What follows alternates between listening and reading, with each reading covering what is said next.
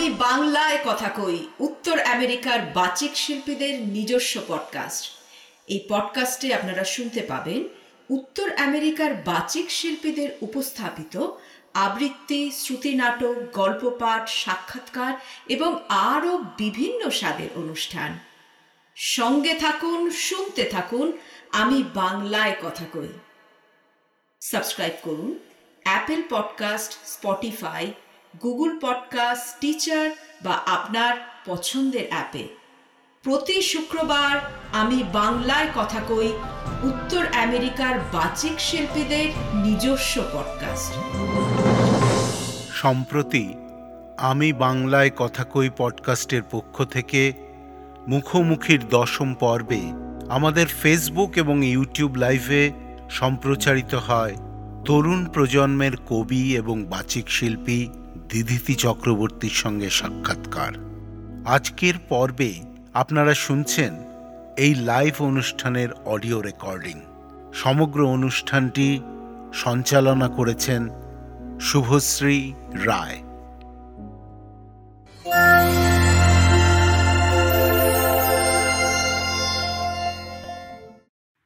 নমস্কার, দর্শক বন্ধুরা। আমরা আবার চলে এসেছি মুখোমুখির আরেকটি পর্ব নিয়ে। এটি আমাদের দশম পর্ব। মুখোমুখির মূল পর্বে ঢোকার আগে একবার নিয়মমাফিক কিছু কথা বলে নিই। আমি বাংলায় কথা কই। এটি একটি audio podcast. Audio podcast on demand, যেটাকে শোনা সম্ভব অনেক মূল মিউজিক অ্যাপে, স্পটিফাই, গানা, জিও সেভেন ইত্যাদি।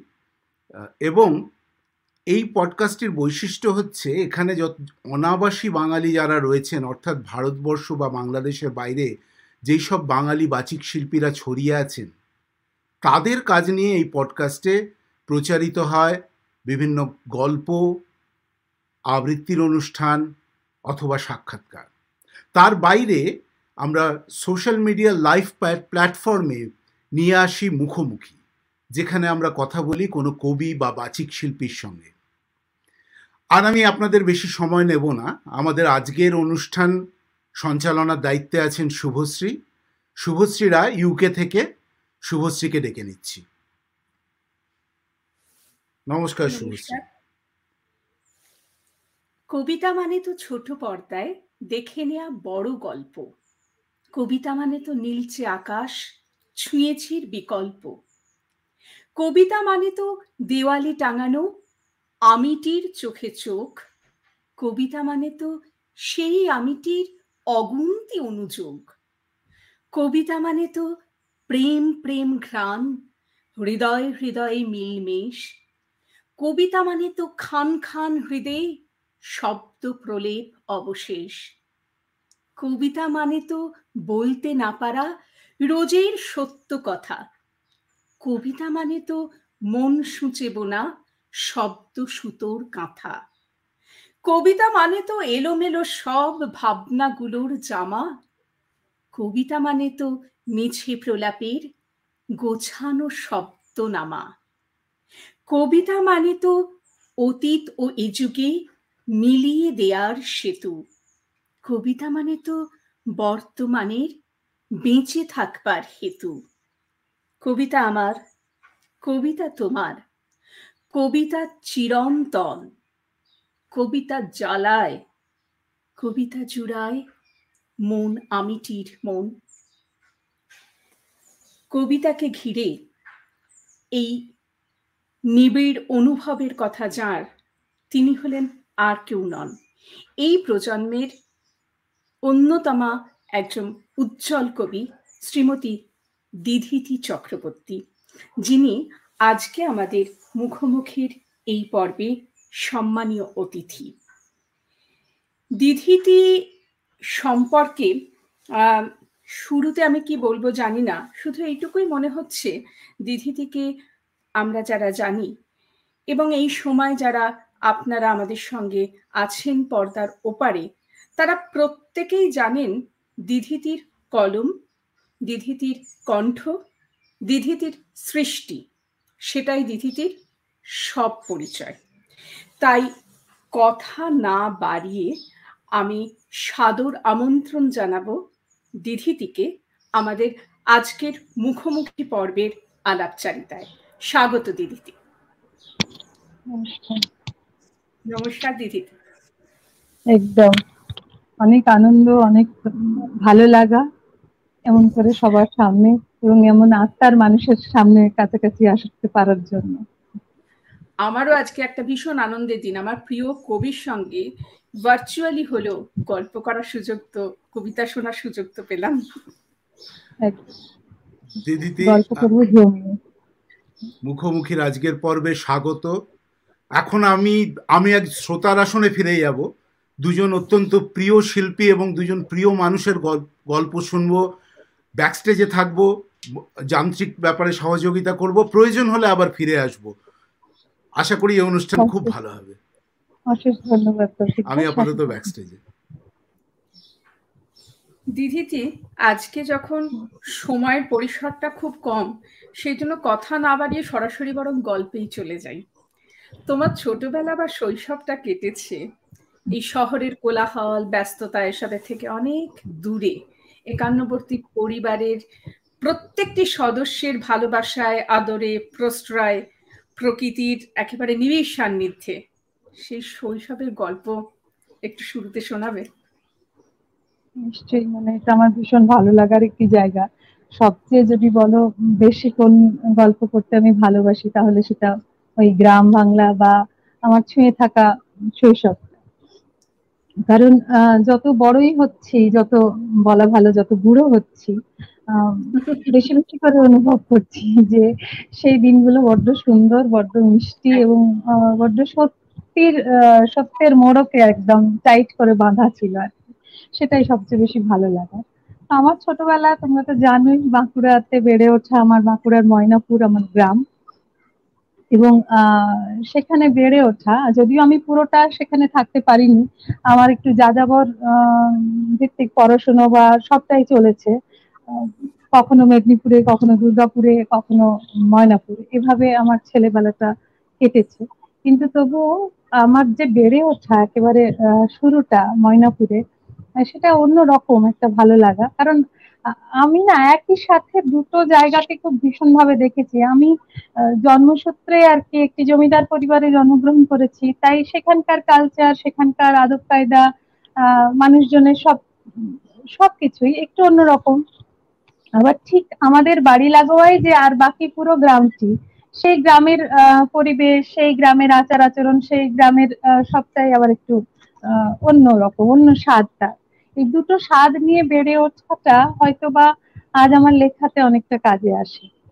কারণ যা হয় জমিদার পরিবার মানে সেখানে শুধু একটা সবকিছুই যে কোনো জায়গা মানে অনেকটা বেশি গোছানো অনেকটা বেশি রাখা ঢাকা অনেকটা বেশি আহ, কি বলব? মানে সামনে যেটা দেখছি সেটাই যে সত্য। এমনটা হয়তো বা নয় কোথাও গিয়ে একটা আড়াল, এক সমুদ্র ক্ষোভ, হয়তো একটা হাসির আড়ালে লুকিয়ে আছে। এগুলো হচ্ছে আমাদের পরিবারের দেখে বড় হওয়া।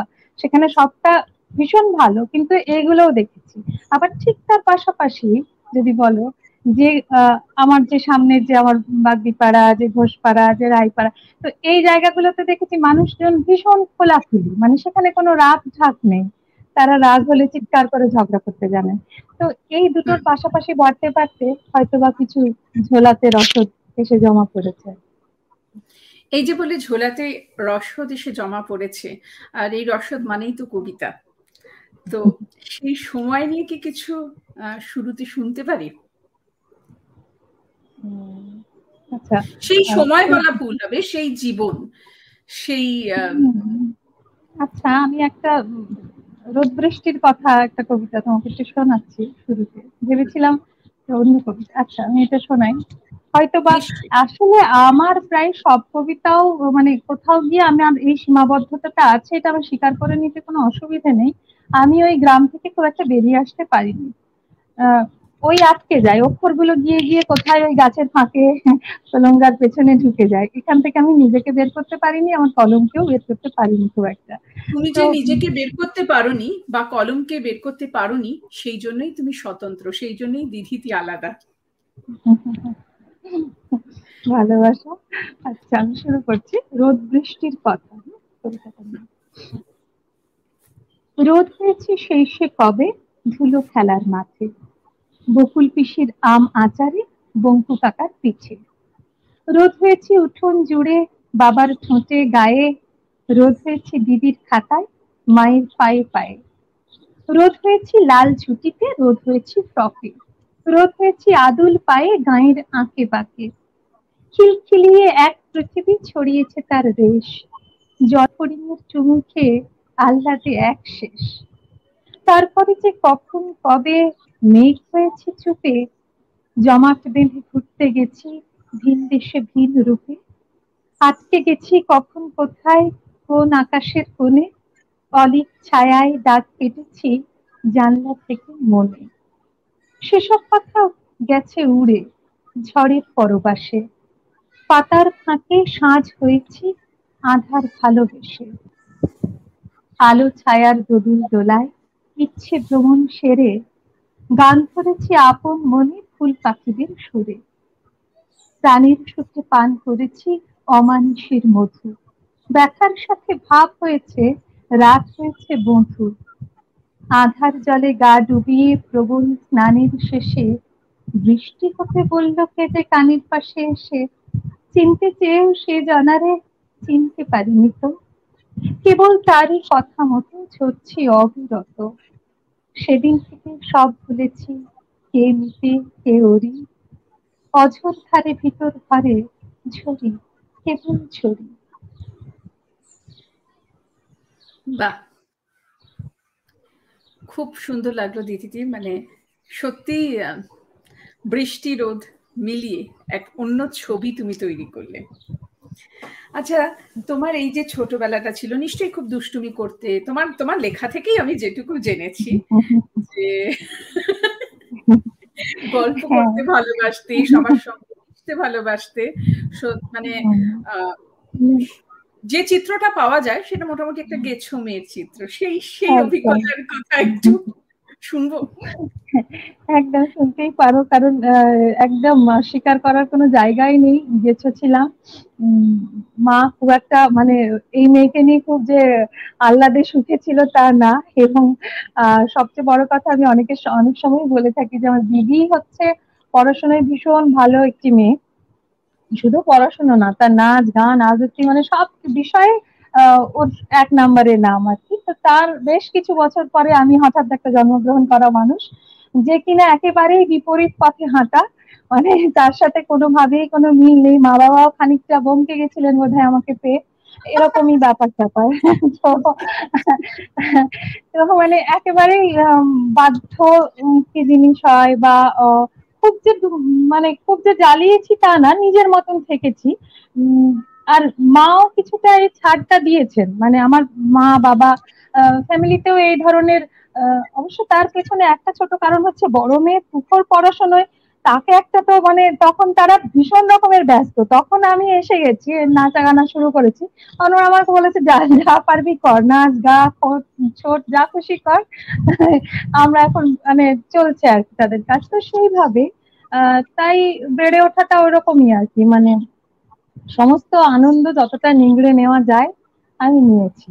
এবং সেটি নিয়েই বড় হয়ে ওঠা। তোমাকে আমি মানে একটা ছোট্ট গল্প, যেটা আমার দিদির সাথে আমার ফারাক বোঝাতে আমি অনেক সময় ব্যবহার করি, সেটা খুব সত্যি কথা। মানে দিদি দিদি এত বাধ্য ছিল তো মানে মা যেটা শেখাতো, যেটা বলে দিত, সেই কাজটা একদম অন্যথা করতো না। আর আমাকে নিয়ে মানে শুধু মা বাবার না, স্কুলেও মানে স্কুলেও সবাই চমকে বলতো, এটা অতিথির বোন মানে এরকম আর কি। মানে অদিতি মানে ফার্স্ট গার্ল কখনো সেকেন্ড হয়নি। আমি বলি, আমিও কখনো সেকেন্ড হয়নি ফার্স্ট হয়নি তো সেই অদিতির বোন টাইপের একটা নাক কোচকানো ব্যাপার ছিল। আর অদিতিও সেরকম বাধ্য আর কি। মানে কারোর বাড়িতে গেলে সেই মাকে সেখান থেকে ডেকে জিজ্ঞেস করতো, মা, এরা বিস্কিট দিচ্ছে, খাব? তো মা যা বলতো আর কি হ্যাঁ খাও। দাও খেয়ে নিয়ে তারপরে আসতো বা মা যদি বলতো, না, চলে এসো তো, চলে আসতো, এরকম। আর আমাকে মা যখন ডাকতো, তখন আমি চিৎকার করে বলতাম যে, এখনও কিছুই দেয়নি। বিস্কুট পর্যন্ত দেয়নি, এখন যাব কোথায়? আগে ঠিক এই ধরনের মানে গন্ডগোল নিয়ে বড় হওয়া সেগুলি রয়ে গেছে এখনও রন্ধে রন্ধে আর কি, তাকে বের করা যায়নি। দিদিজি তোমার গল্প তো আমরা শুনবই, সঙ্গে সঙ্গে কবিতা শুনব, কিন্তু জানতে ইচ্ছে করছে এই ছটফটে দুষ্টু মিষ্টি দিদিটি কীভাবে ধীরে ধীরে কবি হয়ে উঠল? জানি না আমি নিজেও এর উত্তর দিতে পারব না। কারণ কবি হওয়ার জন্য কবি হয়নি প্রথমত এটা একটা মানে আমার কাছে হ্যাঁ আর মানে আমি ওই আর কি মূল স্রোত থেকে সবসময় একটু হাটকে মানুষ সবসময় একটা মানে কেঁদে এক ঘর করেছি, সবাই কিছু দেখাতে বলেছে, কিছুই আমি সেদিন দেখাতে পারিনি। হয় নাচ করতে গেছি সেটাও ভুল, গান গাইতে গিয়ে সেটাও ভুল, আবৃত্তি করতে গিয়ে সেটাও ভুল মানে কিছুই হলো না আর কি। সেখানে বাকিরা সব সুন্দর করে গান গান করে দিয়ে চলে গেল, আমি মন খারাপ নিয়ে বাড়ি চলে গেলাম, যে দূর কিছুই করতে পারলাম না, এরকমও হয়েছে বৌদি তো সেই সব কিছুকে কুলিয়ে গুছিয়ে কখন জানি মানে এখানটায় এসে খুব শান্তি পেয়েছি যে যা বাবা, এটা বেশ কোনো ঝামেলা নেই নিজের মতন করে চলো লেখো লেখো লিখলে বরং প্রাণের আরাম এটা বরং শান্তি দিচ্ছে।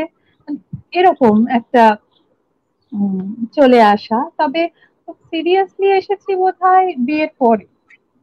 আচ্ছা। আগে না হ্যাঁ। তো এই যে এই জায়গাটা তুমি বলে শান্তি দিচ্ছে হ্যাঁ সত্যি কারোর সাথে তুলনা নেই নিজের মনের সাথে নিজের কথা বলা। যায় আর ওই যে বলে না সিরিয়াসলি শুরু বোধহয় হয়েছে বিয়ের পরে। হুম। তো কীভাবে? একটু বলা যাবে কি? হ্যাঁ না বলার কিছু নেই। আজ যখন গল্পটাই আমরা প্রধানত করতে বসেছি তখন তো আর গল্প তো খুব মানে ভালোই লাগে। নিজের জীবনের কথা বলতে তো কোনো অসুবিধে লাগে না। কবিতা হচ্ছে আমি আসলে বিয়ের পরে মানে যে ভদ্রলোকটির সাথে বিয়ে করি তিনি আমাকে বিয়ের আগে বলেই দিয়েছিলেন যে, দেখ, বিয়ে করতে পারি, কিন্তু আমি তোকে নিয়ে নিয়ে এখন ঘুরতে পারব না। এখন বাবা মার কাছে থাকতে হবে, এটা খানিকটা বাড়িরও নিয়ম আর খানিকটা আমারও অপারগতা। এখন আমি পাচ্ছি না। তো আমি সেই সেই মানে সেইভাবেই রাজি হয়ে বিয়ে হওয়া, যদিও অ্যারেঞ্জ ম্যারেজ কিন্তু বিয়ের পর দেখলাম ব্যাপারটা খুব সহজ নয় সহজ হলেও বেশ আবার কোথাও গিয়ে একটা একাকিত্ব আছে কোথাও গিয়ে একটা নিজের সময়টা আর কি মানে সারাদিন কেটে যায় হই হই করে সবার সাথে। রাত্রিরে এসে একটা কিছু করতে হবে মানে এই সারাদিনের যে কিছু একটা না পাওয়া সেটা কোথাও একটা তুলে ধরা। সেটাই হ্যাঁ সেটাই হয়তো এই ডায়েরির পাতাটা তখন ভীষণ ভাবে বন্ধু হয়ে উঠেছিল। এবং তখন থেকেই সিরিয়াসলি লেখাটা শুরু করেছিলাম তখন থেকেই লেখা জমতে শুরু করেছিল। তার আগে লিখতাম মজার মজার কথা গ্রামকে নিয়ে লিখতাম। গ্রামটির নাম ময়নাপুর সেটা বাজে কেবল সুখের সুর দুঃখের সোয়াল দুঃখের ছোঁয়া লাগেনি তাই আনন্দিতে থাকে সবাই। এরকম অনেক নানা ধরনের জিনিসপত্র। কিন্তু সিরিয়াসলি লেখাটা সেই সময়কার কিছু মনে পড়ে লেখা? সেইভাবে তো নিয়ে বসিনি সেই সময়কার লেখা। ঠিক আছে তোমার যেটা মনে হয় একটু সেটা সেটাই শুনি। এই সময় তোমার কি মনে হচ্ছে? হ্যাঁ মানে সেই সময়ে খুব লিখিনি। যেমন সাজ বদল লেখাটা আমার সাথে বেড়ে ওঠা আমার একটি বন্ধু আমরা প্রায় একই, সাথে বড় হয়েছি। ও আমার বাড়ির সামনেই থাকতো। তো ওর মাকে দেখতাম মানে বৌদি ডাকতাম, কিন্তু সাদা থান পরা হ্যাঁ?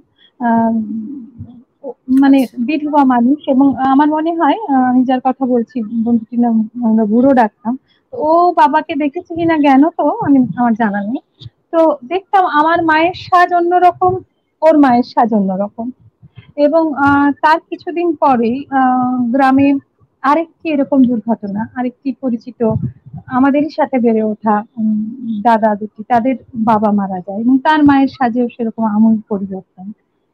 তখন থেকে দানা বাঁধতেছিল বোধ হয় ওই সাজ বদল কবিতাটা। আচ্ছা। তখন একটু একটু করে তখনই। সেটা আবার অনেকভাবে মানে একটা শেপ পেয়েছে হয়তো পরে আরও অন্যান্য ভাবে কিন্তু তখনের শুরু হয়েছিল সাজ বদল সেটা একটুখানি তোমাকে শোনাতে পারি হ্যাঁ খুব ভালো কারণ এই মুহূর্তে একজন তিনি আমাদের পর্দার ওপারে আছেন বৈশালী চ্যাটার্জি সে অনুরোধ করছে সাজ বদলটা শুনতে চাই। আরে আচ্ছা মিলে গেল। যাই হোক আমি কবিতা যেগুলি বড় বড় কবিতা, যেহেতু আমরা এখানে গল্পের আসরে বসেছি খুব বড় বড়গুলো হয়তো গোটাটা না শোনালেও খানিকটুকুনি করে শোনাবো হ্যাঁ? সিধুর মার মস্ত লাল পায়ের পাতা আলতা দিয়ে আঁকা। কপালে সিঁদুর, হাতে কত ছবি বিনুর মাথায় প্রশ্ন ছাঁকা ছাঁকা। এমনই তো সাজত বিনুর মা। হঠাৎ করে বদলে গেল সাজ। মালক্ষী মালক্ষী আর কেউ বলে না মাকে। মাঝে কেবল সাদা করে আজ। শিশু বিনু সামনে পায় যাকে তারই সাথে প্রশ্ন প্রশ্ন খেলা। পড়ার লোকে বিনুর প্রশ্ন বানে একেবারে পেঁচায় ছালা পালা একদিন এক ফকির এলো গায়ে পরনে তার মস্ত ঢোলা জামা। কাঁধের ছোলায় না জানি কি আছে। বিনুর দল ফুলল সেদিন থামা ছুটছে বিনু, ছুটছে ধুলো পা, পিছে পিছে এক ঝাঁক শৈশব ফকির যেন ভিন গ্রহের এক জীব। সরল চোখে প্রবল কলরব ভিন্দি শেষে পথের বাঁকে বাঁকে ঢুকলো ফিরে গায়ের দিকে হঠাৎ করে অদ্ভুত এক সুরে চলল কেটে নানান রকম ছড়া। শুনছে বিনু, শুনছে ছেলের দল। মা কাকিরা শুনছে হয়ে স্থির। ভক্তি ভরে শুনছে গায়ের গান করেছে দেশি ফকির। আরে লক্ষ্মী বারে যে রমণী ভেজে খাই কই? আরে লক্ষ্মী মাতা বলে, মাগো, তার ঘরে না রই। আরে রন্ধন করিয়া যে রমণী স্বামীর আগে খায়। ভর সকাল সে জল, তরা সে শুকায়। আরে পান খেতে খেতে যে রমণী গোয়ালেতে যায়, দুগ্ধওয়ালা গাভী মাগো দুগ্ধ নাহি দেয়। আরে আলতা পরিয়া যে রমণী গোড়ালি পনে চায় দীর্ঘদিন তার পায়ে মা আলতা নাহি রয়। আরে সিনান পরে যে রমণী সিথি না রাঙায়, আরে সিঁদুর মাগো তার সিথিরি আড়ালে লুকায়। মাগো ফকিরকে বিদায় করবি মা। বীরুর সকল প্রশ্নগুলোর পাশে যোগ হলো ফের প্রশ্ন কয়েকখানা। এসব কথা কোথায় লেখা আছে? মায়ের কাজে এত কেন মানা? ফকিরটিকে বলল বিনু দেখে তুমি কি ওই আকাশ থেকে এলে? ঠাকুর বুঝি বলতে এসব কথা আকাশ থেকে তোমায় দিলেন ফেলে। তোমার কথা শুনলে পরে কি গো মায়ের সাজ থাকতো অমন রাঙা? জ্ঞান হারানো মার হাতে ইট ঠুকে হতো নাকি? লাল চুড়িটা ভাঙা? আচ্ছা ফকির জাঙ্গুলি না লাটাই? কোনটা তোমার ভালো লাগে তা শুনি। আমার কাছে কেবল দুটি আছে, যে কি নেবে পাবে তা এক্ষুনি। কেবল আমার কাছে কথা আছে। আকাশ ফিরে বলে আসতে পারো? শুনছি বাবা ওইখানেতেই থাকে। বলবে, বিনু কষ্ট আছে বড়। আর তোমার ওই ঠাকুর থেকে বলো, বিনুর মা চলবে তেনার মতে। কেবল মায়ের কান্না মুছে দিও। আর বলো আর বলো ওই সাতটি বদলে দিতে। দিদিটি তোমার এই কবিতাটা শুনতে শুনতে বাচ্চাটার সঙ্গে এত বেশি যেন একাত্ম হয়ে গেছিলাম মনে হচ্ছে যেন চোখে জল চলে আসছে। সত্যি মানে আমাদের সমাজে আমাদের ইয়েতে এখনও এই জিনিসটা চলে আসে। তো একটা ছোট্ট মনের উপরে কতখানি এটা প্রভাব বিস্তার করে। এত যাকে হারানোর তাকে হারাচ্ছে তার সাথে সাথে এই যে বদল একটা রূপের বদল তার আচারের বদল তার খাওয়া দাওয়ার বদল সবকিছুর একটা বদল হয়তো এখনও কোনো কোনো খানি। তো সেটা একটা বাচ্চার জন্য ভীষণ রকমের দাগ কেটে যাওয়া বিষয়। তার মনে প্রচণ্ড চাপ সৃষ্টি করে। চাপ তৈরি হয়। সত্যি মানে শুনতে শুনতে মনটা যেন একদম অন্য রকম হয়ে গেল। তো তোমার সব কিছুই আমার আমার তোমার লেখা পড়তে পড়তে মনে হয়। তোমার সবকিছুই জীবন থেকে নেয়া। জীবনে চলতে চলতে ছোট্ট ছোট্ট করে অভিজ্ঞতা, বড় বড় অভিজ্ঞতা সবকিছুই উঠে আসে তোমার কবিতায়। তোমার কবিতা সেটা আবৃত্তির ক্ষেত্রেই হোক আর লেখার ক্ষেত্রেই হোক উপভাষার একটা গুরুত্ব আছে। তো তুমি যখন ছোট ছিলে, এই উপভাষা কি ওখানে মানে ওখানে কি ওইভাবেই কথা বলা হতো? কি করে মানে এই এই ভাষাটা চর্চা করলে? না এখানে আমার একটা ছোট্ট অভিযোগ আজকে যখন শেয়ার করতে পেরেছি করে নি সেটা আগে করি। যেটা হচ্ছে, সবাই খুব ভীষণ রকম বলে যে দিদি কি আঞ্চলিকটা ভালো করে? আসলে বাঁকুড়ার মেয়ে তো। মানে এই জিনিসটা যে বলেন সেটা অবশ্যই আমি বাঁকুড়ার মেয়ে বলে আমার বলতে সুবিধে হয় কিন্তু এটার জন্য কিন্তু পরিশ্রম করতে হচ্ছে। এমন না যে এই ভাষাটি নিয়ে আমি বেড়ে উঠেছি। কারণ আমি আমি যে অঞ্চলে বড় হয়েছি সেই অঞ্চলটা হচ্ছে এমন একটি জায়গা যেখানে ভাষা কিন্তু একেবারেই এই আরেক যে উপভাষা সেই ভাষা সেইভাবে প্রভাব ফেলে না সেই গ্রামগুলিতে ফেলেনি। এটা হচ্ছে একদম বাঁকুড়ার যে বর্ডার মানে খাতরা ঝিলিমিলি মানে অনেকটা এপাশের ভাষা হচ্ছে এই ধরনের। কিন্তু জয়পুর, ময়নাপুর, কতুলপুর এই যে জায়গাগুলি, আমার বাড়ির অঞ্চল, আমার শ্বশুর বাড়ির অঞ্চল, সেখানে কিন্তু ভাষা এই ধরনের ভাষা নয় তো আমার কিন্তু একটি কবিতা আমি বারবার বলি যে মহিমোহন গঙ্গোপাধ্যায়ের মদনা তাহার কবিতাটি আমার ভেতরে ঝড় তোলে। সেটি আমার ছোট মাসির কাছ থেকে আমি শিখেছিলাম, আমার দিদি করতো, আমার বাড়িতে ছিল এটাতে আবৃত্তি শুনতাম, মাসির কাছে প্রধানত। এবং এই আবৃত্তিটি করতে করতে কখন এই এই কয়েকটি শব্দ, একটি কবিতার ভেতরে যত শব্দ আছে, ওগুলো ভেতরে না, ভীষণ রকমের নাড়া দেয় এবং ওগুলোকে ভালোবাসতে শুরু করি। প্রথম যে কবিতা হয়তো বা ওখান থেকেই কিছু ভাষা জোগাড় করে আমি কিছু একটা লিখেছি। পরবর্তীতে আমি এটার পেছনে সিরিয়াসলি কাজ করেছি, আমি মানুষের কাছে পৌঁছানোর চেষ্টা করেছি, আমি যেখানে এই ভাষাগুলোকে পেয়েছি আমি নিজের কাছে মানে জমা করেছি এবং আমার কাজে লাগিয়েছি। মানে তোমার কবিতা শুনতে শুনতে তোমার কবিতা পড়তে পড়তে এটা কিন্তু মনেই হয় যে এটা হঠাৎ করে কোনোদিন বা খুব সাবলীল ভাবে এটা নিয়ে তুমি যথেষ্ট ভাবনা চিন্তা করেছ যথেষ্ট চর্চা করেছ। ভালো লাগা কিন্তু করতে হ্যাঁ।, হ্যাঁ সেটা তোমার উচ্চারণ মানে আমি সব শিল্পীর প্রতি শ্রদ্ধা রেখে সম্মান রেখেই বলছি তোমার এই যে যখন তুমি উপভাষার কবিতা বলো তোমার যে উচ্চারণ যে আন্তরিক মানে আন্তরিকতা যে যে আন্তরিকভাবে উচ্চারণ করো সেটা কিন্তু সবসময় পাওয়া যায় না। সেটা অনেক চর্চার ফলে তখন কিন্তু আসে। যাই হোক তো এই উপভাষার কথা যখন ছিল উপভাষার কবিতা তো একটু তোমার কাছে শুনতে চাইবই। আমার মনে হয় সব শ্রোতা বন্ধুই শুনতে চাইবে। তার আগে একটু বলে নি আমাদের সাথে এখন অনেকেই আছেন। যিনি যার কথা একটু বিশেষভাবে বলি যিনি মানে সম্প্রতি আমাদের প্রায় প্রতিটি অনুষ্ঠানেই ওই পারে থাকেন আমাদের শ্রদ্ধা বনানিধি। তার সময় বের করে ঠিক থাকেন হ্যাঁ, সুদূর আমেরিকাতেও বনানিধি আছে হ্যাঁ দিদিকে আমাদেরও প্রণাম। দিদি যে আমাদের সঙ্গে আছেন সেটা আমাদের সত্যি খুব বড় পাওয়া। এছাড়া রুমা মিশ্র চক্রবর্তী অনুপা লাহিরি বৈশালী চ্যাটার্জি এরা প্রত্যেকে বলছেন তোমার কবিতা ভীষণ ভালো লাগছে তোমার গল্প ভীষণ উপভোগ করছি। যাই হোক এবারে সরাসরি চলে যাই তোমার উপভাষার কবিতা আচ্ছা আমার তো এই ভাষাতে লেখা অনেকগুলি কবিতাই রয়েছে তবু আমি বাঁকুড়াকে যখন বাঁকুড়ার কথা বললে আমি বাঁকুড়াটাই বলতে পছন্দ করি। তো বাঁকুড়ার একটুখানি শোনাই। নিশ্চয়ই।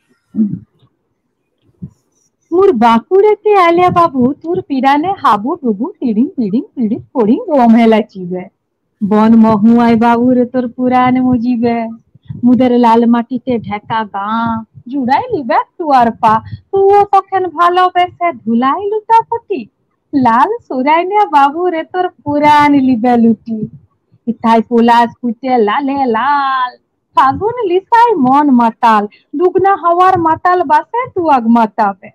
সাজলি মুগলি খাতির করে লাইচটো দিখাবে। বিটি ছিনাদের খপায় ফুল গোলায় বেড়ি কানে দুল। ফুল পাতাতে অঙ্গ সাজায় বুলাইন দিবে তোকে। ঘিচিং কিনা মাদল কালে লাজবি বাবু সুখে। বাঁকুড়ারি সালের বন মিটাই দিবে মন কেমন। পিয়াল বনে ঘুরবি কেনে কচি ছিনার পাড়া। মুদের বুড়া কালেও পাইন্ট বাবু তাজ আচুয়ান ছুড়া। বাঁকুড়াতে এলে তু খাইতে দিব বন ছাতু। মন কাড়ানে হাড়িয়া সনে দেশি পাখির মাছ। রাঁধে দিবে ঘরের বয়ে খাবি রে বিতাস। এই ভাদু টুসু পরব পাল মকের যখন জাড় কাল মুদের মাটি তখন খাটি দৌ মস্তানব লাচে কুন্ডে বিহান বেলায় ডুবডো মারিব, দাদা ডুবডো মারিব। ভাদু টুসু পর পাল, মকের যখন যার কাল। মুদের মাটি তখন খাটি ধময় সাঙ্গ। লাচে কুদে বিহান বেলায় ডুবডো মারিব মুদের পাতার ছাউনি কুড়া ঘর। লজ্জা ঢাকতে ছিট কাপড়। খুদ ঘাটাতে পেট ঘুরাইয়ে বেঁটে ঝিকয় হাসি। কুটুম দিকে কইতে খাটি বাবুরে কুটুম দিকে কইতে খাটি দমে ভালোবাসি। হেই আড়বাসি টবাজ্যে শুন, পাক পাখালি মাথায় মুন লুলুগলাকে কাজলা চুকে কালমিয়া টো ডাকছে তোকে। তুয়ার লাগে বাঞ্চে খপাই হলুদ ঝিঙা ফুল, বাবু হলুদ ঝিঙা ফুল।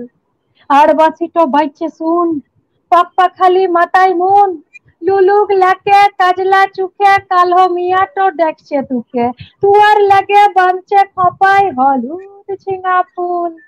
একটিবার আলে বাবু যাবে লাইরে ফুল যাচ্ছে তুয়াক বাঁকুড়া রূপটলিয়ে মন কাড়া আসাই কোথায় বুঝ কেনে? ই কবতা কি মানে? বাবু আসে একবার বুঝ কেনে? ই কবতা কি মানে? দারুণ। বাঁকুড়াতে সকলকে আমন্ত্রণ জানালাম এই কবিতা দিয়ে। যদি আমি বাঁকুড়ায় থাকি। খুব ভালো লাগবে একদম একটা অন্যরকম ভালো লাগায় মনটা ভরে গেল আর কি। খুব খুব সুন্দর লাগল। এই এই কবিতাগুলো তো সচরাচর শোনা যায় না তাই শুনে একটা অন্যরকম ভালো লাগার আবেশ তৈরি হলো। দিদিতে তুমি এখন আর সেই ছোট্ট দুষ্টু মেয়েটি নেই। শুধুমাত্র। এখন তুমি একজন ভালো স্ত্রী একজন দায়িত্বশীল স্নেহময়ী মা। তো এতগুলো ভূমিকা পালন করে কবিতার জন্ম দাও কীভাবে? প্রথম প্রশ্নটা হলো যে এই ভালো স্ত্রী ভালো মা কিনা সেটা বলতে গেলে দুখান বাচ্চা একখান স্বামী বসাতে হবে। তারপরে আমরা দুজনে বলে নিলে তো হবে না তারা তারপর তারা বিক্ষোভ শুরু করতে পারে। তাই, জানি হবে আমার সঙ্গে। জানি না কতটা ভালো কিন্তু চেষ্টা করি সাধ্য মতন নইলে শান্তি পায় না। তাদের দিকগুলোকেও সমস্তটা রক্ষা করে আমাকে সবাই যখন বলে যে সংসার করতে করতে লেখো কেমন করে আমি বলি যে আমি লেখার ফাঁকে ফাঁকে সংসার করি, আমার শিল্প চর্চার ফাঁকে ফাঁকে আমি সংসার করি। আমি সংসারের ফাঁকে এগুলি করি না। হুম, আমি মানে নিজের টুকুনি এটা করতে করতে আমি ওই টাইম গুলোকে বেঁধে বেঁধে রাখি যে এই সময় ওটা করে নিতে হবে, এরপরে ওটা করে নিতে হবে, এরপরে ওটা। কিন্তু আমার মূল স্রোতে আমি থাকি সবসময় হয় কবিতায় নয়, আমি কিছু নির্মাণ করছি, নয়, কিছু এটা ছাড়া আমি বাঁচতে পারি না। এবং এটার ভেতরে, এখন এরাও সবাই মাফ করে দিয়েছে আমার বাড়ির লোকজন, জানে যে এর ভেতরে থাকতে পারলেই বোধহয় তারাও আমার থেকে সদ্ব্যবহার পায়, যেদিন হয়তো একটি কবিতার জন্ম হয়, যেদিন একটি সৃষ্টি আমি করব ভেবে করতে পারি, সেদিন তারাও আমার থেকে একটা ভালো কিছু ডিশ হয়তো আমার হাতে তারা খেতে পায়। কিন্তু যেদিন আমার এগুলো ঘেটে যায়, সেদিন তারা খুব মানে বাজে খাবার পায়, বাজে সবকিছুই পায়। তোমার খেতে গেলে ওই যে বললে না ভালো মা কিনা ভালো বউ কিনা তা জানি না কিন্তু এই সাপোর্টটাই প্রমাণ করে যে তুমি সেই ভূমিকা গুলোতেও যথেষ্ট ভালো এবং যথেষ্ট ভালোভাবে সামলে যাচ্ছ। আর একটা কবিতা শুনব কি কিছু? শোনাতে পারি? সময় আছে তো? আচ্ছা। অনেক সময় আছে কোনো চিন্তা নেই। আচ্ছা কোন কবিতা শোনাবো? সেটাই। তোমার প্রিয় কবিতা? আচ্ছা। আচ্ছা আমি কিছুদিন আগে আরশি নগর লিখেছি, যেটি মানে কিছু কবিতা আমার নিজের ভালো লাগে। সেরকম সব কবিতা আমার লিখে নিজেরও ভালো লাগে না। প্রথম প্রথম যদিও বা ভালো লাগে দু তিনবার পড়ার পরে আর তেমন একটা বেশিরভাগই কবিতা মনে হয় এটা কি করে লিখলাম এত বাজে একটা জিনিস। এটা বেশিরভাগ ক্ষেত্রে হয়। কিছু কিছু কবিতা মনে ধরে কিছু কিছু কবিতা মনে হয় হ্যাঁ একটা হয়েছে কাজ কিছু একটা হয়েছে কিছু একটা করেছি। সেগুলি খুব কম হ্যাঁ আর শ্রীনগরটা আমার ভালো লেগেছে। তাই আচ্ছা। শোনাচ্ছি। ঠিক আছে। আকাশকে যবে জিজ্ঞাসা করে মেয়ে? তোমায় এমন অসীম করল কে? আকাশ বলল, বারে, মস্ত হওয়ার সুযোগ কি কেউ ছাড়ে? এই যে পাখি, চন্দ্র, সূর্য, গ্রহ, তারা, ছোট্ট হলে থাকতো শুনি কোথায় কারা? তাই তো আমি একটু একটু একটু করে মস্ত হয়ে ওদের ধরি আমার ঘরে। নদীকে যাবে জিজ্ঞাসা করে মেয়ে, তোমায় এমন উদার করল কে? নদী বলল পারে ভরসা হওয়ার সুযোগ কি কেউ ছাড়ে এই যে মাঝি, নৌকা, ডিঙি, বৃষ্টি, খরা, আমি ছাড়া বই তো সেই পরম্পরা? তাই তো আমি একটু একটু একটু করে ভরসা দিয়ে ভাষাই ওদের বুকের ওপরে। মাটিকে যবে জিজ্ঞাসা করে মেয়ে? তোমায় এমন সহ্য দিল কে? মাটি বলল, বারে, মাতৃত্বের সুযোগ কি কেউ ছাড়ে? এই যে তুমি তোমরা তোমরা আর সকলে নিশ্চিন্তে ঘুমাও কেমন আমার কোলে। আমিও তো তাই একটু একটু একটু করে মায়ের স্নেহে কোল পেতে দিই আদর ভরে আর শিখে তবে জিজ্ঞাসা করে মেয়ে, তোমায় এমন স্বচ্ছ করল কে? আর সে বলল বাজে সত্য হওয়ার সুযোগ কি কেউ ছাড়ে? এই যে আকাশ, নদী, মাটি সবের শেষে আর একখানা জগৎ ঘুমায় গহীন দেশে, তাকেই আমি আঁকলে আঁকলে আমার ভিতর তোমার জন্য জাগিয়ে রাখি আর শ্রীনগর। তাকেই আমি আঁকলে আঁকলে আমার ভিতর তোমার জন্য জাগিয়ে রাখি আর শ্রীনগর। খুব সুন্দর লাগল। সেদিন পড়েছিলাম কবিতাটা, কিন্তু কবি কণ্ঠে যখন সেই কবিতার আবৃত্তি শোনা যায় সেটা তখন একটা আলাদা ভালো লাগা খুব খুব ভালো হ্যাঁ। লাগল এই কবিতার সাথে আমি খানিকটা জীবনকে মেলাতে পারি আমার কোথাও গিয়ে মনে হয় যে মানে আমার মানে বলছি বলে নয় কিরম একটা অনেক ছোট থেকেই অনেক মনে হয় আমার ভেতরে একটা নব্বই বছরের মানুষ বসবাস করেন। এটা আমার মনে হয় আর কি। হ্যাঁ এটা মানে সেই দাদুরা ঠাকুমারা যে কথাগুলি বলে গেছেন সেগুলো যেন আমি ভীষণ বিশ্বাস করি এবং আমার যাপনে আমার বিশ্বাসে আমার বাঁচাতে সেগুলো বারে বারে প্রতিফলিত হয়। এবং সেখান থেকে আমার এই কথাগুলো মনে হয় যে উদার হওয়া যায় যদি কেউ ভরসা করে। হ্যাঁ মস্ত হওয়া যায়, নিজেকে বিলিয়ে দেওয়া যায়, যদি কেউ জায়গাটুকুনি চায় থাকতে আসে। মানে এরকম অনেক কিছুই আমার মনে হয় স্বচ্ছ হওয়ার ভীষণ দরকার নিজের ভেতরটা, ভেতরটাকে দেখবার জন্য। এই স্বচ্ছতাটা ভীষণ প্রয়োজন। মানে এটা আমার সবসময় মনে হয় যে আরোপিত সবকিছুই না একটা ভীষণ চাপের কাজ। মানে ওটা বহন করতে পারাটা যারা পারেন, আমি তাদেরকে মানে নমস্কার জানাই। কারণ আমার মনে হয় ওটা একটা আর্ট।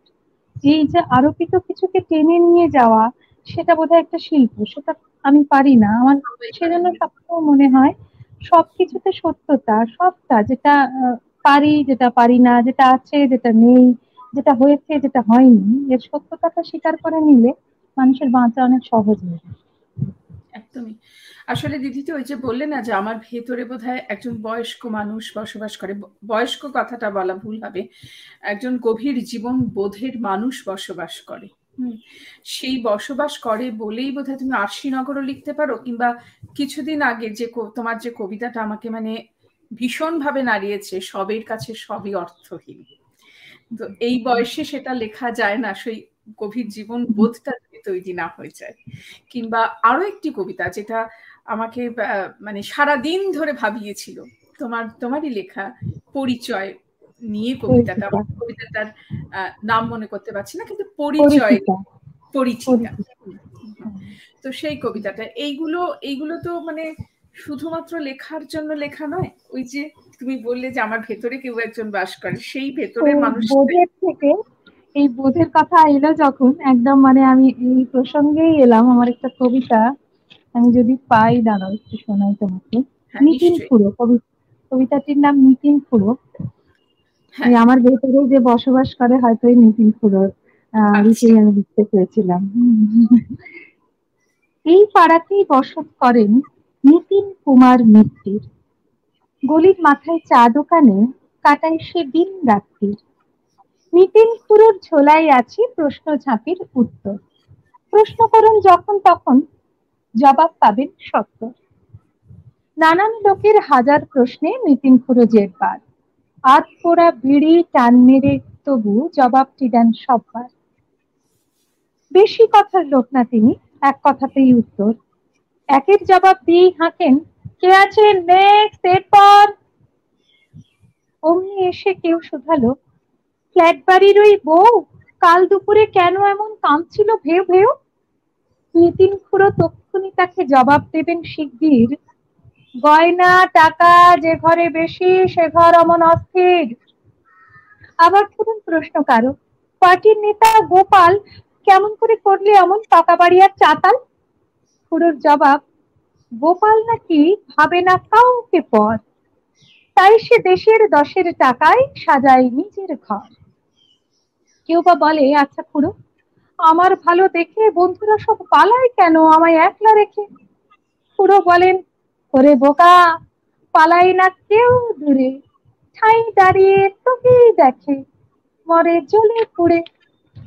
আবার সেদিন নিতেন খুড়োকে কে যেন বলল এসে, বস্তির ওই খুদেগুলো কেন খিলখিলিয়ে হাসে?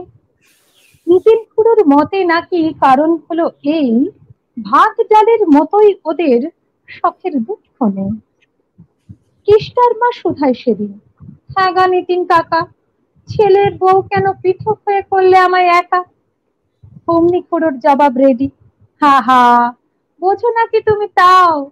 তোমার খাবার খাই না কেষ্টা, বরং তুমি এখন খাও। আবার ধরুন প্রশ্ন কারও বড় লোকের খোকা কেন এমন উচ্ছৃঙ্খল, একা এবং বোকা? পুরো বলেন, খিদের অধিক খাবার পড়েছে পেটে, তাই সে এমন তুলোর পুতুল অল্পেতে যায় ঘেটে। গাঁয়ের পাগলা সীতারাম দাস প্রশ্ন করল হঠাৎ, কাকা, দেশে এত যুদ্ধ কেন? এর পেছনে কার হাত? ফিস ফিসিয়ে বলল খুড়ো, কাছে আই ওরে সীতা হাতটির নাম লোভ লালসা। নামান্তরে ক্ষমতা সেদিন সকালে আজব কাণ্ড, পাড়ার মধ্যে ডাস্টবিনে রক্ত মাখা সত্য জাতটি পড়ে আছে দেখি এক কোণে। সকলে এসে খুঁড়োকে, এমনটা কেন হয়? পশুর মতো কাজ করে কারা? তারা কি মানুষ নয়? উত্তরে খুঁড়ো অট্ট হাসিতে কাঁপিয়ে বলল দশদিক ওরে চুপ চুপ চুপ চুপ কর তোরা। বলিস নি ওকে পাশবি শুনলে পশুরা বেজায় রাগেতে গড়ছে উঠবে এখনই সোজাটাকে ওরা সোজা দেখে কিনা, বেঁকিয়ে তাকাতে শেখেনি। মানুষ আসলে মানুষেরই মতো, দেহ মনে তার কোটি সাজ মহান সাজার নেশাতেই তার কৃত কাজ হয় অপরাধ। অবাক নয়নে ঘোষবাবু এসে খুড়োকে তখনই বললেন, এমন সহজে কেমনে তুমি উত্তর দাও হে নিতেন শুনেছি তোমার অভাব বেজায়। পড়ালেখা তুমি শেখনি। তাহলে কেমনই প্রশ্ন মাত্র উত্তর দাও তখনই চায়ের কাপে চুমু দিয়ে খুঁড়ো মিটি মিটি হেসে কয়, জীবন পড়লে কর্তা মশাই বই কি পড়তে হয়? যে জন চুপে মেটায় সবার প্রশ্নের অনুরোধ, সে সেজন আমার বড় আদরের স্বচ্ছ জীবন বোধ। যে জন চুপে মেটায় আমার প্রশ্নের অনুরোধ, সেজন আমার বড় আদরের স্বচ্ছ জীবন বোধ। বাহ, কি সুন্দর কথা মিতিন খুড়োর আর তোমার বলাটাও, মিতিন খুড়োর বলা, অন্য চরিত্রের বলা এত আলাদা, যেমন লেখা তেমনি বলা, খুব খুব সুন্দর। ভীষণ ভালো লাগল। তিথিতে তোমার সাথে যেহেতু আমার একটা এই কবি সত্তার বাইরেও একটু বন্ধুত্ব তৈরি হয়েছে তো সেখান থেকেই মানে জেনেছি যে শিল্পের বিভিন্ন ধারার সঙ্গেই তোমার বসবাস। কিন্তু কবিতার সঙ্গে বসবাসটা একটু বেশি নিবিড় একটু বেশি ঘমে তো সেই কবিতাকে নিয়ে তোমার স্বপ্ন কি? লেখা বা আবৃত্তি দুটো ক্ষেত্রে। দেখো মানে খুব সত্যি কথা যে আমি জানি না, যোগ্যতার কথা তো পরে আসছে, আমার ইচ্ছের কথা বলছে বলে বলছে।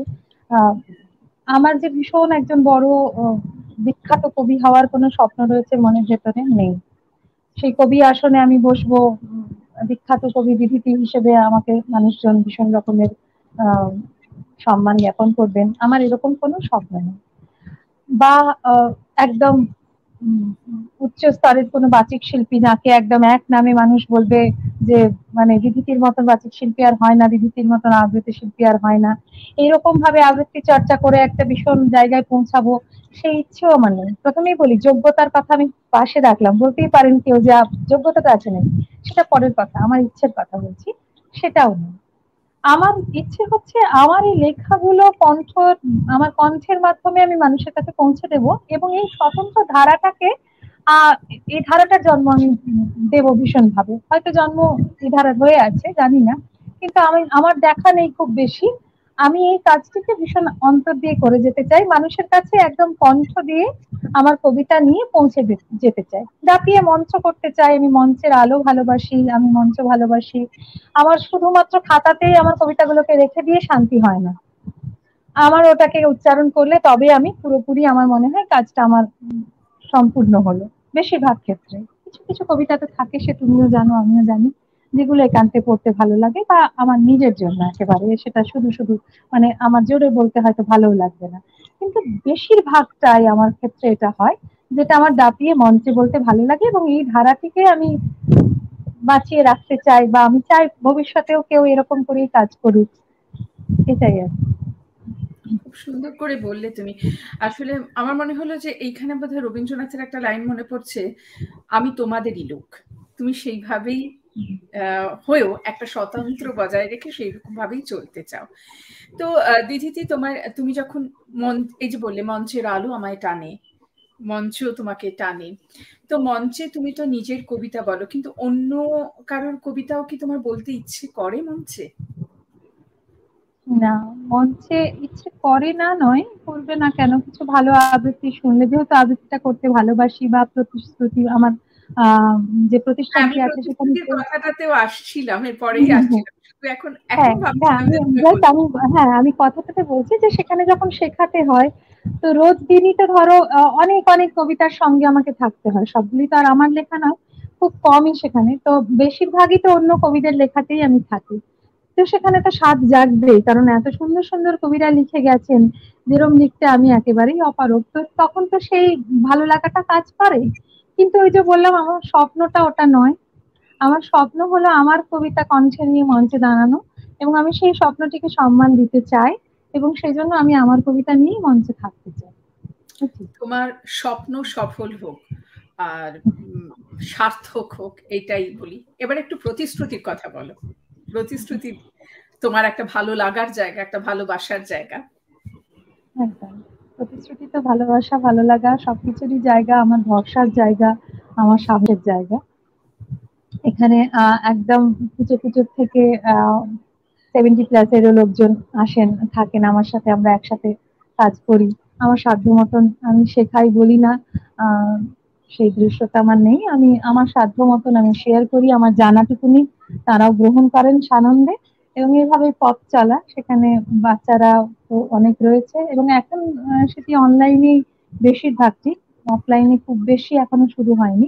কিছু কিছু মানুষ আসছেন, কিন্তু বেশিরভাগটাই আমরা অনলাইনে এখনও কাজটা করছি। সেটা প্রতিশ্রুতি অনুষ্ঠান করছে মঞ্চে মঞ্চে তারা বেড়ে উঠছে এবং ছোটগুলি আমার অনেক তারাও আমার কাছে একটি স্বপ্নের জায়গা তৈরি হচ্ছে। আমি ওদেরকে নিয়ে এখন অনেক স্বপ্ন দেখা শুরু করেছি। আশা করি তারাও ভবিষ্যতে আমার সব পূরণ করবে। প্রতিশ্রুতিতে যারা আছেন তারা তো তোমার লেখা বলবেনি কিন্তু এই উপভাষা কবিতা চর্চা সেখানে কি করো? বা হ্যাঁ। হ্যাঁ করি। কিন্তু যেটা হয় উপভাষার আবৃত্তিগুলো না শেখার জন্য অনেকটা সময় এবং অনেকটা ধৈর্য এসব কিছুই লাগে। ধরো মানে তিনটে ক্লাসেও একটা কবিতাকে সম্পূর্ণভাবে তুলে দেওয়া সম্ভব না কারণ আগে তো ভাষাটা শিখতে লাগে। আগে তো সেইটার চর্চা করতে লাগে। কারণ মান্যটা তারা মোটামুটি শিখেই আসছে কিছুটা উচ্চারণের দিকের আমার এদিক ওদিক করতে হচ্ছে। কিন্তু এই ভাষাটা তো তাদের একেবারে না জানা একটা জায়গা। তো সেই জায়গাটাকে আমার প্রথমে তৈরি করতে হয়। সেই জন্য আমার স্পেশাল ক্লাস চলে এই আঞ্চলিক ভাষার মানে লোকভাষার ওপরে ক্লাসগুলি কিছু মানুষ আছেন যারা শুধুমাত্র লোকভাষার জন্য ক্লাস নেন আমার থেকে। তাদেরকে নিয়মিত শুধু এই লোকভাষার চর্চাটাই সেখানে হয়। আর আমার বাচ্চাদেরকে আমি একটু একটু টাচে রাখি তাদের সাথে আমি একটু একটু এই ভাষায় কথা বলি আমার ক্লাসের বাচ্চা বড় সবার সাথে। তাদেরকে আমি এই জায়গাটাকে তৈরি করে ভিতটাকে একটু একটু করে তৈরি করতে করতে চলি। পুরো দমে যে প্রচুর আঞ্চলিক তারা বলছে উপভাষার এই লোকসাধারণের ভাষার কবিতা বলছে তা না তারা হয়তো সর্বসাকুলে তিনটি জানে দুটি জানে কেউ একটি জানে। কিন্তু এই ভাষাটার সাথে আমি চেষ্টা করি একটু একটু করে পরিচিত করাতে তাদেরকে। এই ভাষায় হয়তো বলি তো কথা বলাই একে অন্যের সাথে একটুখানি করে। ওরা ওইভাবে বলল, তোমার নাম কি আছে? তখন কোথা থেকে আসছো বলো। তারপর কেমন আছো বলো? তোমার ঘরটা কোথাকে? এরম ছোট ছোট হয়তো ওরা একে অপরের সাথে বলল। এরম কাজগুলো চলে আমার। দিদিতে, তুমি আজকে আমাদের গল্পের শুরুতেই বলেছিলে যে তোমার জীবনটা পুরোপুরি বাঁকুড়াতে ময়নাপুরে কাটেনি, কখনো মেদিনীপুর, কখনো দুর্গাপুর। এবং একটা অধ্যায় এসে তুমি কলকাতায় এসেছ। একটা পর্বে। কলকাতা কবি দিধি থেকে পেয়েছে, কলকাতা বাচিক শিল্পী দিধি থেকে পেয়েছে। তুমি কলকাতার কাছে কি পেলে? কলকাতার কাছে আমি অনেকটাই পেয়েছি, পাইনি যে তা বলব না।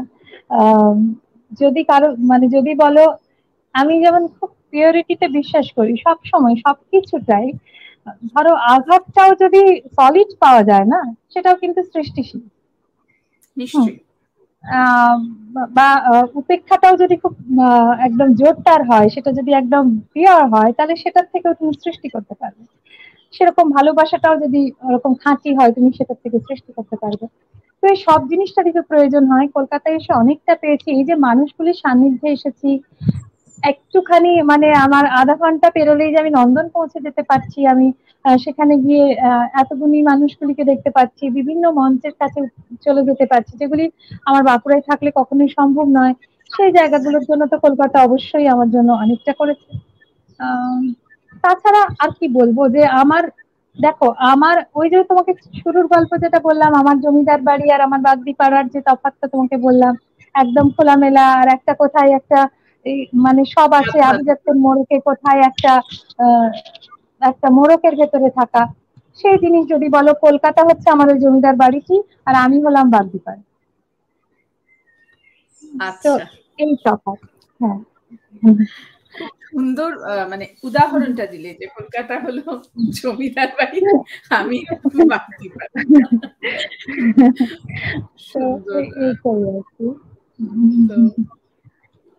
এবারে আরও কিছু কি শুনব তোমার কাছ থেকে কোনো কবিতা? আচ্ছা, কবিতা। আচ্ছা তুমি যেটা বলছিলে ওটা কিছু শোনাবো? ওই সবের পাশে সবে কেমন অর্থহীন একদম ওটা আমার ভীষণ ভালো লেগেছে। তাহলে শোনাই সেটা। অর্থহীন। সবের পাশে সবই কেমন অর্থহীন শেয়ার বাজার নিউজ পেপার সেফটি পিন সবের পাশে সবই ভীষণ অর্থহীন ভাতের হাঁড়ি, মাসকা বাড়ি, মুড়ির টিন ফার্নিশ ফ্ল্যাট দক্ষিণে রোড ফল সিলিং টিএনটিসি নিজের সিটি ব্যস্ত দিন সেলে ব্রোয়া ফ্যান ফলোয়ার লেগ পুলিং প্রত্যাখ্যান, প্রতিশ্রুতি, অন্তহীন, পুরো চিঠি, মন্দ কথা। ফোনের রিং, যুদ্ধ, বিমান, শান্তির গান, বা পুতিন সবের পাশে, সবই কেমন অর্থহীন ঘুমিয়ে থাকা একখানা মুখ কি কঠিন? এক পৃথিবী হিসেব নিকেশ? অর্থহীন সবের পাশে, সবই ভীষণ অর্থহীন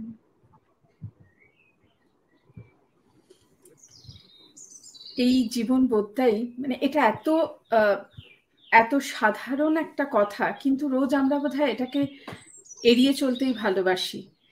এটা সত্যি মানে নাড়িয়ে দেবার মতো করে তুমি বলে সবের পাশে সবই অর্থহীন। হ্যাঁ এবং আচ্ছা, এই বোধটা যে আমার খুব তোমাকে থামিয়ে দিয়ে বলে যাচ্ছি আমি কিন্তু না না না না এই বোধটা যে খুব মানে হঠাৎ করে এই মানে এই যে লকডাউন এই পিরিয়ডটাই প্যান্ডামিক মানে এই সময়টাতে বোধ হয় গিয়ে খুব স্ট্রং হয়ে গেছে এই বোধটাই সবের পাশে সবই কেমন অর্থহীন। তার আগে এতটা মানে এইভাবে ভাবতাম কিনা কে জানে। এখন আমি প্রতিনিয়তই এটাই বোধ ভেবে চলি। একদমই একদমই। মানে সত্যি তুমি ঠিকই বলেছ বিশেষ করে গত দু বছর সময় আমরা প্রত্যেকেই এত প্রিয় মানুষজন এত পরিচিত মানুষজনকে এত অতর্কিতে এত তাড়াতাড়ি হারিয়ে ফেলেছি। এই বোধটা বোধ মানে সেই জন্যই আরও বেশি করে আমাদের ভাবিয়েছে বা আমাকে নাড়া দিয়েছে। দিদিতে একটা কথা মানে তোমার কাছ থেকে আমার খুব জানতে ইচ্ছে করছে, তোমার মধ্যে এত গভীর জীবন বোধ রয়েছে, হুম। তুমি সোশ্যাল মিডিয়ায় খুব অ্যাক্টিভ তোমাকে যদিও আমি তোমার লেখার মাধ্যমে চিনেছি, কিন্তু এখন তোমার লেখাগুলোকে চিনি, তোমাকে চিনি এই সোশ্যাল মিডিয়ার মাধ্যমে। সোশ্যাল মিডিয়ায় তো শুধু লেখা নয় যে কোনো শিল্পেরই চর্চা হতে পারে যে কোনো মানুষ নিজেকে মেলে ধরতে পারে। তো তোমার কি মনে হয়, এখানে কি সঠিক মূল্যায়ন হয়? বা এটা কি কোনোভাবে কোনো মানে ধর কখনো তোমার উপরে কোনোভাবে কোনো প্রভাব বিস্তার করে? আমার কাছে তো এটি ভীষণ রকমের পজিটিভ দিকটাই আমি দেখব। কারণ আমি তো তোমাদের কাছে পৌঁছেছি এই মাধ্যমকে মাধ্যমের হাত ধরে। তাই আমি এর বিষয়ে বিশেষ বাজে কথা বলতে চাইব না। আমার জীবন অনেকটা দিয়েছে আমাকে এই মাধ্যম। আর আমি কীভাবে ভাবি, আমি ধরো, আমার মনে হয় একটি প্রেক্ষাগৃহ পরিপূর্ণ মঞ্চে অনুষ্ঠান হচ্ছে। সেখানে ধরো, আমি ধরছি একশো জনের দর্শক রয়েছেন, শ্রোতা দর্শকরা। এই একশোটি মানুষ যে বসে থাকেন, একশো জনই কি ওই মঞ্চে যে আবৃত্তি বা নাচ বা গান যেটি চলছে, সেটি একদম আত্মার কাছে নিয়ে গিয়ে তারা কি সেটিকে শুনছেন, দেখছেন বা গ্রহণ করছেন? একশো জনের মধ্যে আমার মনে হয় পঞ্চাশ জন হয়তো বা উদাসীন আছেন। পঞ্চাশ জন ওইটার ভেতরে হয়তো চেষ্টা করছেন ঢোকার। এই পঞ্চাশ জনের মধ্যে আবার পঁচিশ জন হয়তো বিষয়টি বুঝতে পারছেন। পঁচিশ জন হয়তো সেই জায়গাটাতে পৌঁছাতে পারছেন না। পঁচিশ জনের মধ্যে হয়তো আবার দেখবে পনেরো জন ব্যাপারটি ভীষণ রকমের তাদেরকে আলোড়িত করছে। আর পাঁচজন মানুষ সেটাকে একদম ধারণ করছেন নিজেদের মধ্যে, সেটা দিয়ে হয়তো তারা আবার কিছু সৃষ্টি করবেন। তো এই ফারাকটা তো একটা মঞ্চেও মানে একটা এমনি প্রেক্ষাগৃহ হচ্ছে। তো আমি যদি আমার এই ফোরামটাকে আমি ওইভাবেই ভাবতে চাই যে আমার এখানে সবাই এসে অনবদ্য, অসাধারণ, খুব ভালো বা ফ্যান্টাস্টিক লিখলো লিখলো লিখলো, আমার না হয় আমি ওগুলিকে একশো জনের মাঝে ধরলাম তারা আমার হলটি পরিপূর্ণ করতে এসেছেন। এর মধ্যেও আমি দশটি কমেন্ট পাই যেগুলি আমার ভীষণ মনে হয় যে আমার সৃষ্টি নিয়ে তারা ভাবেন। আমার সৃষ্টিকে তারা ভালো রাখতে চান তারা আমাকে কেউ ইনবক্স করেও অনেক দিক ধরিয়ে দেন অনেক কথা বলেন। তাহলে আমি কেন পুরোটাকে খারাপ বলব? আমার মনে হয় না পুরোটা খারাপ। হ্যাঁ ভালোটাই সবটাই বোধহয় একটা ব্যালেন্সিং এর ব্যাপার রয়েছে সবটাই ব্যালেন্স করার কালকেই একটা এই নিয়ে আলোচনা শুনছিলাম যে সেখানেও একজন মনস্তত্ত্ববিদ বলছিলেন আসলে এই যে সোশ্যাল প্ল্যাটফর্মে লাইক কমেন্ট এইগুলো ভীষণভাবে কিন্তু কিছু মানুষকে প্রভাবিত করে এবং তারা একটা অবসাদে চলে যান যে আমি আমি লিখছি কেউ আমাকে লাইক করছে না। আমি বলছি কেউ আমাকে কমেন্ট করছে না। এবং অবসাদ থেকে ধীরে ধীরে তারা ওই জায়গাটার থেকে সরে আসে। যে হয়তো মানে সেই সারাটা পাচ্ছেন না সেই এটা পাচ্ছেন না। তো হ্যাঁ সেটা যে মানে যিনি মনস্তত্ত্ব নিয়ে তিনি মনস্তত্ত্ব নিয়েই কাজ করেন তো তিনি বলছেন এটা হওয়া খুব স্বাভাবিক। প্রত্যেকের জীবনেই কারণ প্রত্যেক মানুষই মানে আমরা সংসারে কাজ করতে গিয়েও আমাদের সংসারের মানুষগুলোর কাছেও কিছু স্বীকৃতি চাই। এই স্বীকৃতিটুকু তখন না পেলে তখন কোথাও যেন মনে একটু খচখচ লাগে। হ্যাঁ। তো সেটা যদি আমাদের রোজকার সাংসারিক হ্যাঁ কি বলছিলে বলো? না না, হচ্ছে আমি ওটা বিশ্বাস করি ভীষণ রকমের যে এটা মানুষ যতই আমরা বলি একটা কাজ করে যাও, আশা করো না সেই উঠে বোধ আমি তো উঠতে পারি না। আমি সবসময় আশা করি। আমি কিছু একটু করে মানে সেটা মানে ওরম আশা নয়, কিন্তু একটু কেউ হাসবে, একটু আদর দেবে, একটু ভালোবাসবে তার ভালো লাগাটুকুনি আমি দেখতে পাবো তার চোখে মুখে, এই আশাটুকুনি আমি রেখেই দিই। মানে তার থেকে ঊর্ধ্বে উঠতে পারিনি, সেই সংকীর্ণতা আমার মধ্যে রয়েছে। সেই সংকীর্ণতাটা কাটাতে পারে এমন মানুষজনের সংখ্যা বোধ মানে খুবই কম। আমি তো, আমিও পারিনি। তো যাই হোক, তো তিনি তখন বলছিলেন, কিন্তু ওই যে তুমি আশার কথা বললেন, আমরা তো আশা করি। তো তিনি মনস্তত্ত্ব নিয়ে এতদিন কাজ করেছেন, তার দীর্ঘ অভিজ্ঞতা, তার দীর্ঘ যাপন, হুম, তো সেই জায়গা থেকে উনি বলেন, বলছিলেন যে, দেখো, কোনো, এটা হচ্ছে তুমি নিজেকে মেলে ধরছো, যে কেউ নিজেকে মেলে ধরছে। কেন কেউ কমেন্ট করছে না? কেন কেউ লাইক করছে না? হয়তো হয়তো বা তার, তোমার প্রতি কোনো অসুয়া আছে, কিংবা হয়তো বা তারা কেউ চাইছে না যে তুমি এটা করো, বা হয়তো বা তোমাকে ডিসকারেজ করছে। তো এইগুলো নিয়ে যদি ভাবতে থাকো, তোমার সৃষ্টি সত্তাটাই তো শেষ হয়ে যাবে। তো পাঁচজনই করুক কি একজনই করুক, সেইটা নিয়ে না ভেবে তোমার সৃজনশীলতাটাকে আরও বেশি পরিচর্যা করো।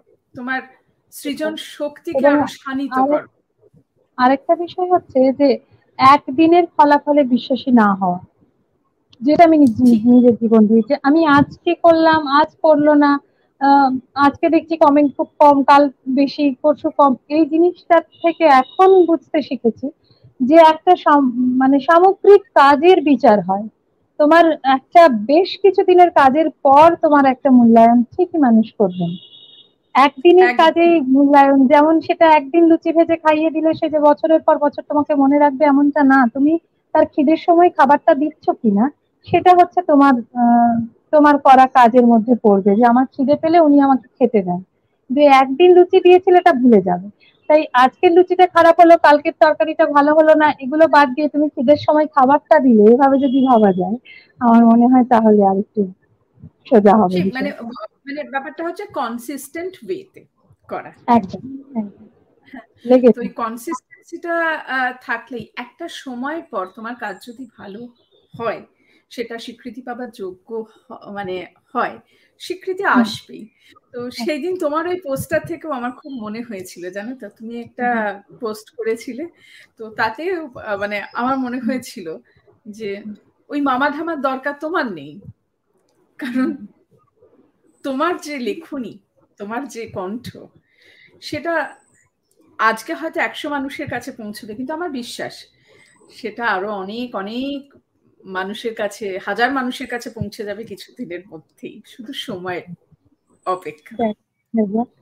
মানে কাজটুকুনি করতে দেওয়া হোক, এইটুকুনি মানে আমার মামা ধামার কাছে বলার এটা ছিল যে অনেকে হয়তো ভুল ভাববেন যে হাত ধরে কাউকে টানতে বলা নয় ঠেলে ফেলে না দেওয়া, ওইটুকুনি প্রোটেক্ট করার কেউ যদি থাকে মানে যে কাজটা করছে কাজটা করুক। আমাদের অনেক সময় তো অনেক প্ল্যাটফর্ম থেকে হয় তোমাকে ছিটকে দেওয়া হয়। তুমি উঠতে পারলে কি পারলে না সেটা পরের কথা, তোমাকে ঠেলে দেওয়া হয়।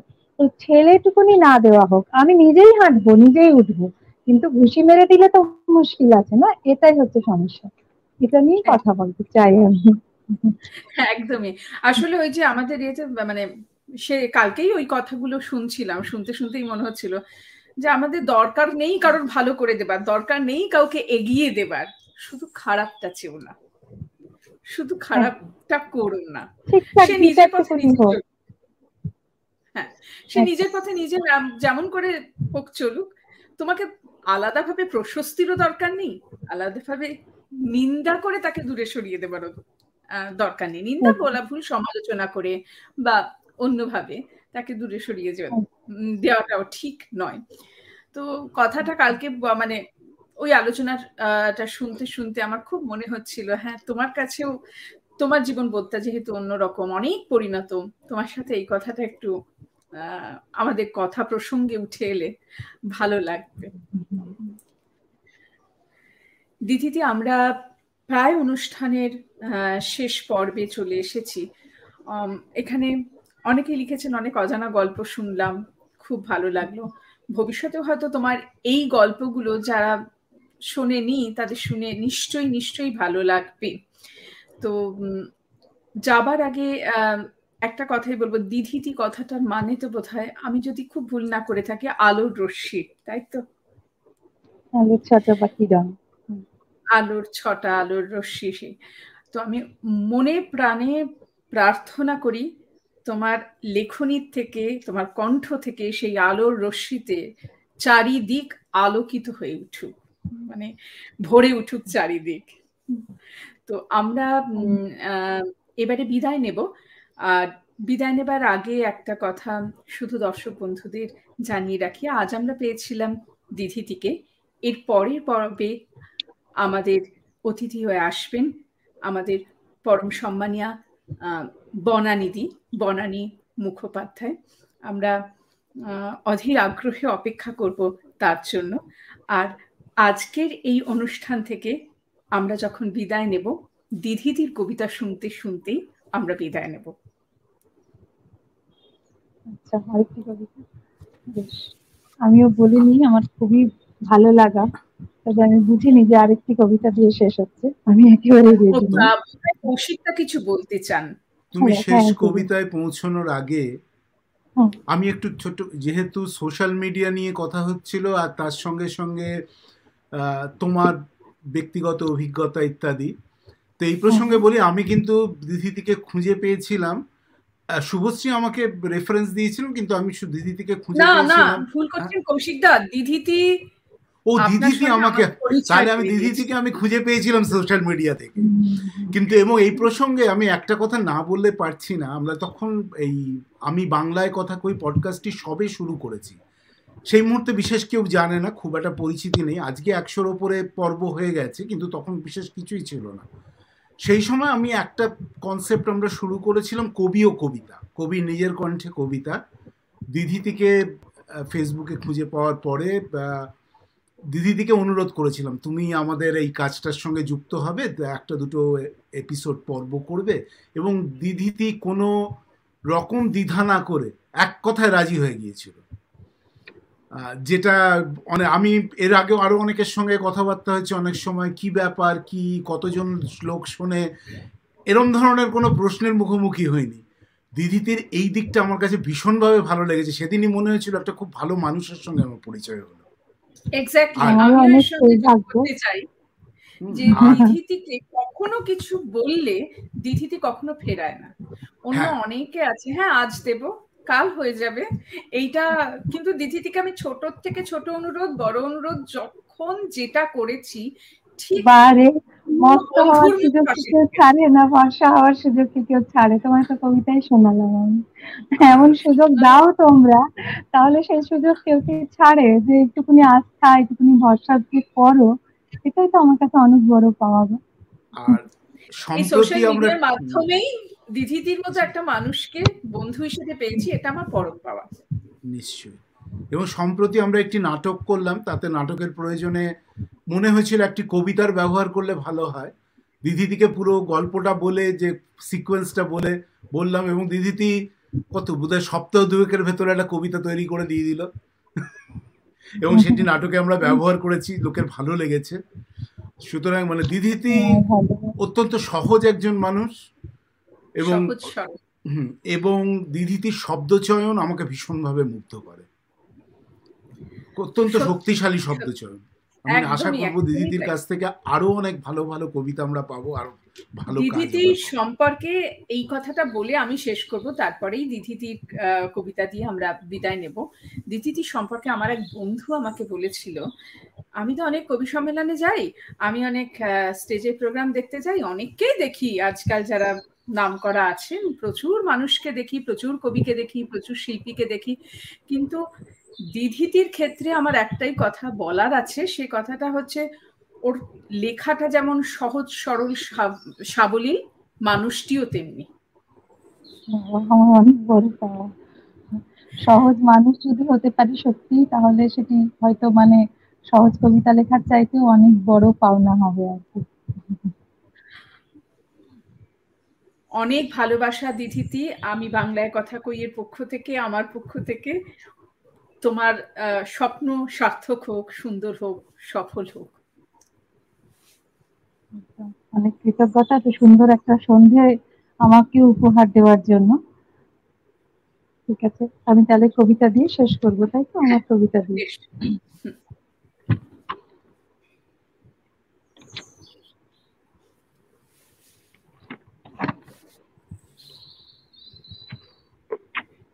আমার অক্ষরের আহ, আজকে যে আমি লিখতে পারছি সেই যে ঈশ্বরচন্দ্র বিদ্যাসাগরের হাত ধরে আমাদের লেখাতে আসা বা নারীর এইটুকুনি অধিকার, সেখান থেকে লেখা স্মরণ, সেটি দিয়ে শেষ করব। বাবার মুখে শুনেছি, তাদের ছেলেবেলার পাতায় পাতায় ছিলেন আপনি। আমার শৈশবের প্রতিটি অক্ষরে বর্ণ পরিচয়ে ছিলেন সেই আপনি। আজ আমার সন্তানের পাঠ্যপুস্তকেও আপনার উজ্জ্বল উপস্থিতি। হয়তো আমার প্রপৌত্র আপনাকে দিয়ে শুরু করবে তার পাঠ। আমাদের মতো তারাও জানবে, ঘোর অন্ধকারে পথের ল্যাম্পপোস্টের আলোয় আপনার কুড়িয়ে আনা অক্ষরের গল্প। পড়বে আপনার সদিচ্ছা ও জিদকে টিকিয়ে রাখতে নিজের টিকির সাথে দূরবর্তী জানালার অটুট বন্ধনের কথা। মায়ের ভালোবাসার স্রোতে নদীর এপার থেকে ওপারে আপনার ভেসে যাওয়ার কথা। সমাজে পচন লাগা আস্থাপুর ঘেঁটে বেঁচে থাকা মানুষগুলোকে জাগিয়ে তোলার জন্য আপনার ঘটানো নবজাগরণের কথা। নিরলস পরিশ্রম এবং তেলের ঝাঁজ চোখে, বুকে মেখে আপনার নিজেকে সজাগ রাখার কথা জানবে তারাও।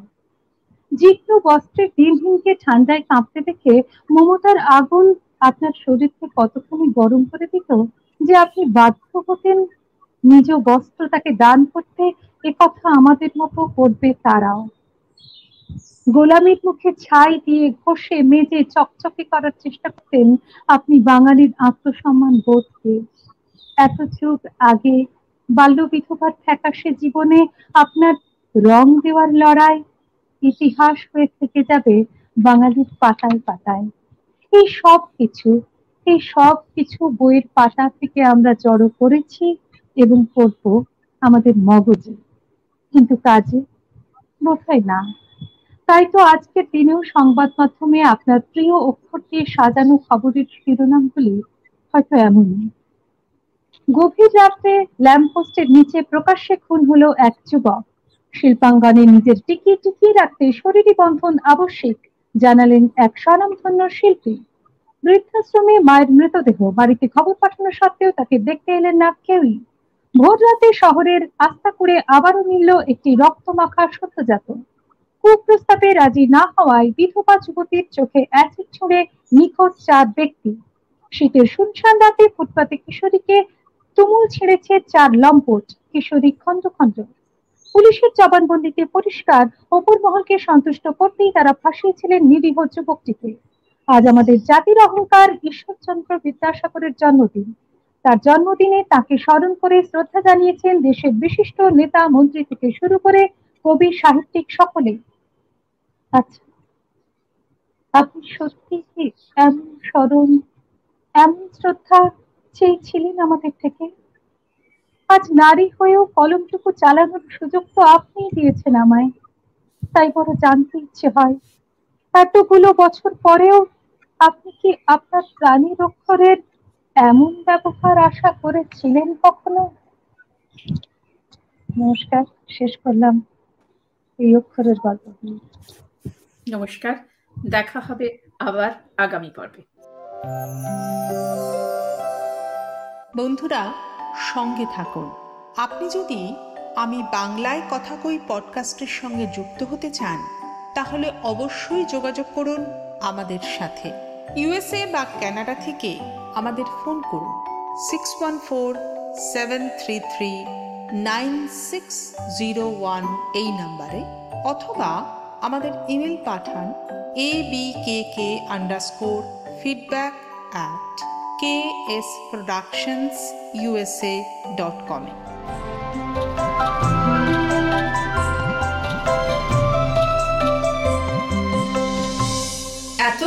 আপনারা শুনছিলেন, আমি বাংলায় কথা কই উত্তর আমেরিকার বাচিক শিল্পীদের নিজস্ব পডকাস্ট পডকাস্ট পরিকল্পনা, কৌশিক মজুমদার, প্রযোজনা কে এস প্রোডাকশনস ইনকর্পোরেশন মূল আবহ পরিকল্পনা এবং নির্মাণ সত্যজিৎ সেন। বিশেষ ধন্যবাদ জানাই প্যাস্টেল এন্টারটেনমেন্টকে এই পর্বের আরও তথ্য জানতে আসুন আমাদের ওয়েবসাইটে www.ksproductionsusa.com আমি বাংলায় কথা কই পডকাস্টটি নিয়মিত শুনতে সাবস্ক্রাইব করুন Apple podcast Spotify Google podcast Stitcher বা আপনার পছন্দের অ্যাপে আমরা আপনার মতামত জানতে চাই, আমাদের ইমেল পাঠান, আমাদের email A B K K underscore feedback at K S productions USA dot com আবার জানাই আমাদের email A B K K underscore feedback at K S productions USA dot com ভালো থাকুন, সবাইকে ভালো রাখুন। আবার কথা হবে সামনের শুক্রবারে।